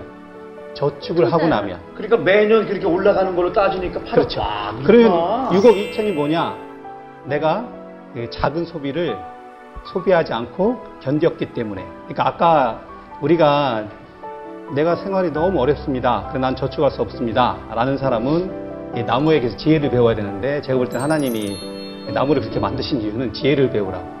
왜 나무는 자기가 겨울을 나기 위해서 수분을 다 빼내는데 네. 너희들은 왜 생활 규모를 한 푼도 예, 너희 생활 규모를 줄이지 않으면서 여전히 빚내고 여전히 신용카드 쓰면서 도대체 어떻게 복을 받으려고 하니 이게 뭔가 앞뒤가 안 맞는 것 같다는 거예요. 네. 그래서 제가 볼 때는 일단 내 삶에서 무심코 하는 적은 소비 거기를 우리가 조금씩 줄여나가는 방법을 선택하지 않고 맞습니다. 예. 자꾸 드라마틱하게 뭔가 일이 터지고 대박이 터지고 사업의 문이 열리고 이거는 제가 볼 때 하나님이 우리를 보실 때 그릇이 된 후에야 왜냐하면 그 전에 그것을 주면 미안하지만 사람은 사람을 잘 모르거든요 이 타락할 수 있다는 거예요 하나님 보실 네, 때는 네. 그릇이 될 때야 그래서 제가 볼 때는 종잣돈 이전에 우리 삶을 좀 대수술하고 가진 수입에서 조금씩 소비를 줄여가면서 네, 종잣돈을 마련할 수 있는 시작을 해야지 여전히 이것은 정상대로 유지하고 부족하면 네, 더 빌려서 먹고 마시고 이렇게 해서 우리 삶의 변화를 만들어내기는 어렵다. 네. 하나님이 굳이 그런 사람들에게 은혜를 주셔야 될 이유가 네, 없는 것 같다. 왜냐하면 네, 나무를 통해서 지혜를 배우라고 하셨기 때문에 그렇게 네. 삶에 뭔가 이 대수술이 반드시 필요한데 사람이 못하는 것 중에 하나가 그 불편함을 참아내지 못하는 거예요. 누리던 걸 줄이는 게 그게, 그게 그렇게 너무 어렵죠. 그런데 제가 볼 때는 그렇게 하지 않으면 음, 하나님이 주신 복을 누리고 관리하기는 제가 볼 때는 쉽지 않다. 이거 제가 지금 들으면서 지금 제가 잠깐 생, 들은 생각인데 전혀 원고에 없는 거니까 한번 생각나시는 대로 한번 말씀해 주시면 좋을 것 같아요. 지금 계속 이제 일단 규모를 맞춰서 절약하고 이렇게 혹시 좀 이렇게 부풀린 게 있으면 좀 줄이기도 하고 그런 쪽에 말씀을 많이 해주셨는데 혹시 제가 예를 들어서 이만큼씩 이렇게 필요해요. 버리는 요만큼밖에 안 됩니다. 되게 우스운 질문인데요. 이만큼 벌, 마- 쓸 만큼 제 벌이를 더 열심히 뛰든가 아니면 뭔가를 해가지고 그걸 맞춰가는 거는 경제 원리에는 없나요?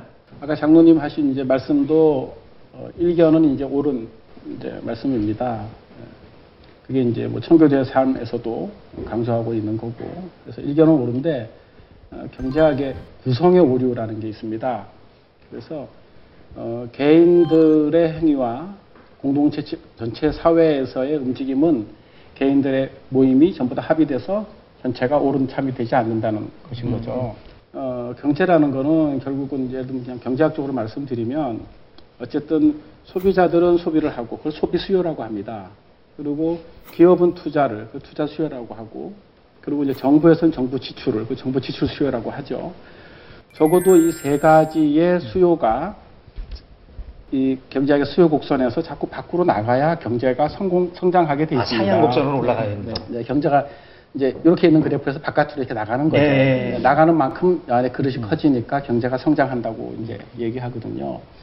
그래서 개인들 소비자들이 다들 소비를 안 하고 자기 삶을 이렇게 줄여서 거기서 뭔가를 만드는 쪽으로 가는 게 그 개인에게 오를 수도 있지만 국가 전체적으로 봤을 때에는 어, 전체 경제 성장을 좀 저해하는 면도 있을 수가 있습니다. 그래서 이 자본주의 원리에서는 가진 돈만큼 써야 되니까 씀씀이를 음. 줄이고 또 자본주의에서는 경제 구조에서 이익을 창출할 수 있는 구조를 만들 수 있어요. 그게 이제 자신이 가진 씨앗으로 어떤 비즈니스를 창출할 수 있다라는 거죠. 네, 오늘 출연해주신 소감들이 또 남다르실 것 같아요. 그 교수님부터. 너무 감사한 시간이었습니다. 어, 어, 밖에 교수님들하고 학회하는 거에 비해서 훨씬 유익하고 재밌었던 것 같습니다.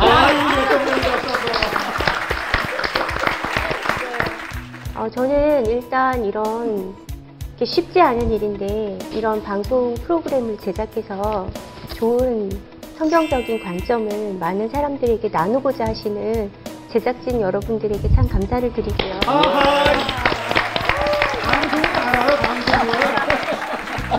예쁘게 잡아주세요. 더. 네, 그리고 그런 일에 저희가 참 쓰임을 받을 수 있다는 것이 너무나 감사한 일인 것 같아요. 또 저희 팀뿐만 아니라 이렇게 어, 굉장히 전문가이신 또 크리스찬 분을 만나서 또 많이 배울 수 있고 그래서 너무 좋은 것 같아요. 이렇게 관계를 맺어주시고 소통을 하게 해주셔서 너무나 감사합니다.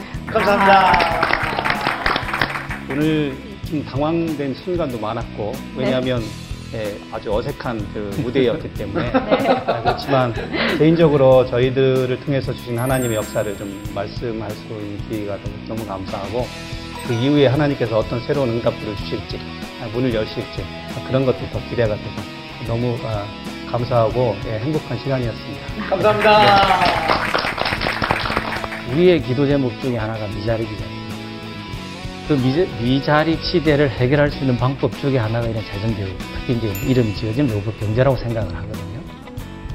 우리의 성도들이 모든 마인드가 메시지와 이 재정에 대한 부분이 약간은 일치화된다라고 하면 미자립은 충분히 해결될 수 있지 않겠느냐. 그 관점에서도 이제 가요의 새로운 시작. 어, 여러분들 진짜 기도 많이 해주셔야 될 것 같고요. 네, 저 여기. 음, 나와 계신 분들이 다 그 주축들이십니다. 저뿐만이 아니고 예, 모두 기도 많이 해주시기 부탁드리겠습니다. 감사합니다. 우리 삶의 방향을 이끌어 가시는 분은 하나님이십니다.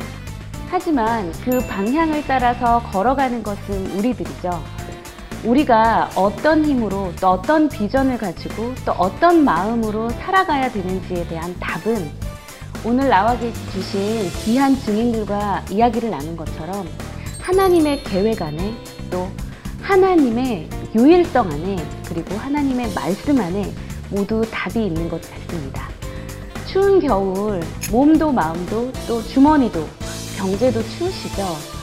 그러면 이 경제를 무엇으로 채워야 할까요? 바로 하나님께서 계획하신 예수 그리스도의 무한한 능력 그 안에서 답을 찾아보는 것은 어떨까요? 그래도 못 찾으시겠다고요? 그러면 오늘 방송 경제 특집을 처음부터 찬찬히 한번 들여다보세요. 그래도 못 찾으시겠다고요? 그러면 예능 시즌 2를 처음부터 모든 회를 찾아서 보시면 분명히 그 답을 찾으실 수 있을 겁니다. 다음 회에도 또 다른 그리스도의 증인들을 모시고 찾아오도록 하겠습니다. 당신 안에 있는 예수 그리스도의 능력, 예능을 깨워라. 다 같이 지금은 예능이 되라! 살아계신 하나님, 풍성하신 하나님, 하늘에 계신 하나님께서 우리에게 그리스도를 선물로 주시고 우리가 더 이상 죄와 저주와 사단의 권세에 있지 아니하고 하나님 아버지를 하나님으로 모시고 살 수 있도록 은혜 주신 것 너무도 감사합니다. 하나님은 우리를 이방인으로 두지 아니하시고 하나님의 자녀로 부르셨사오니 우리 피를 공급하시고 우리 인생을 경영하시며 우리를 채우심을 감사합니다. 우리가 하나님을 사랑한다 하면서 말씀을 따라 살지 않았던 부분을 이 시간 새롭게 돌아보고 이제부터는 하나님이 기뻐하시고 하나님이 원하시고 하나님의 마음을 시원케 하는 청지기의 삶을 살아갈 수 있도록 우리의 습관과 생각과 우리의 체질들을 각인들을 바꿔주시기를 소원합니다. 아, 네. 주께서 이 경제 문제로 또 재물로 또 돈으로 고생하는 많은 성, 청, 청년들에게 그리고 많은 대학생들과 또 많은 일반 성도님들에게 이것이 분명한 답이 되게 하시고 아, 네. 참 좋은 하나님께 소망을 두며 이 땅의 땅의 소유를 재물로 다스리며 하나님께 온전한 영광을 돌려드리는 청직의 삶에서 승리하게 도와주옵소서. 네. 우리를 좋은 땅으로 여기시고 좋은 땅으로 부르신 하나님께 감사를 드리며 오늘 시간 동안 하나님께서 인도하신 그 은혜와 성령의 충만함을 얻게 하신 것 감사하며 예수 그리스도 이름으로 기도합니다. 아멘. 예능 가족 여러분들한테 함께 인사 한번 해볼까요? Merry Christmas! Merry Christmas! 유광수 목사님이 사주시는 삼겹살 간단하게 먹고 싶습니다 목사님 사랑합니다 자, 모두 등장. 다시 한번 어디서 보고 있어가지고 이게 또 언제 만들어 왔네 이거. 질문을 잘 찾아낸 것 같고요, 우리 팀들이. 네. 또 랩인데 솔직하게 잘 얘기를 해요. 예, 예 맞, 그, 그러시죠. 저 지금 목, 목사님 말씀드리면서 복식 호흡하고 있죠. 일단 네? 누구 얼굴을 그리셨어요? 목사님 얼굴. 아, 진짜. 아 진짜요? 어. 그래서 내가 다른 건 네. 얼굴은 잘 그려. 지금은 예능인 대생각!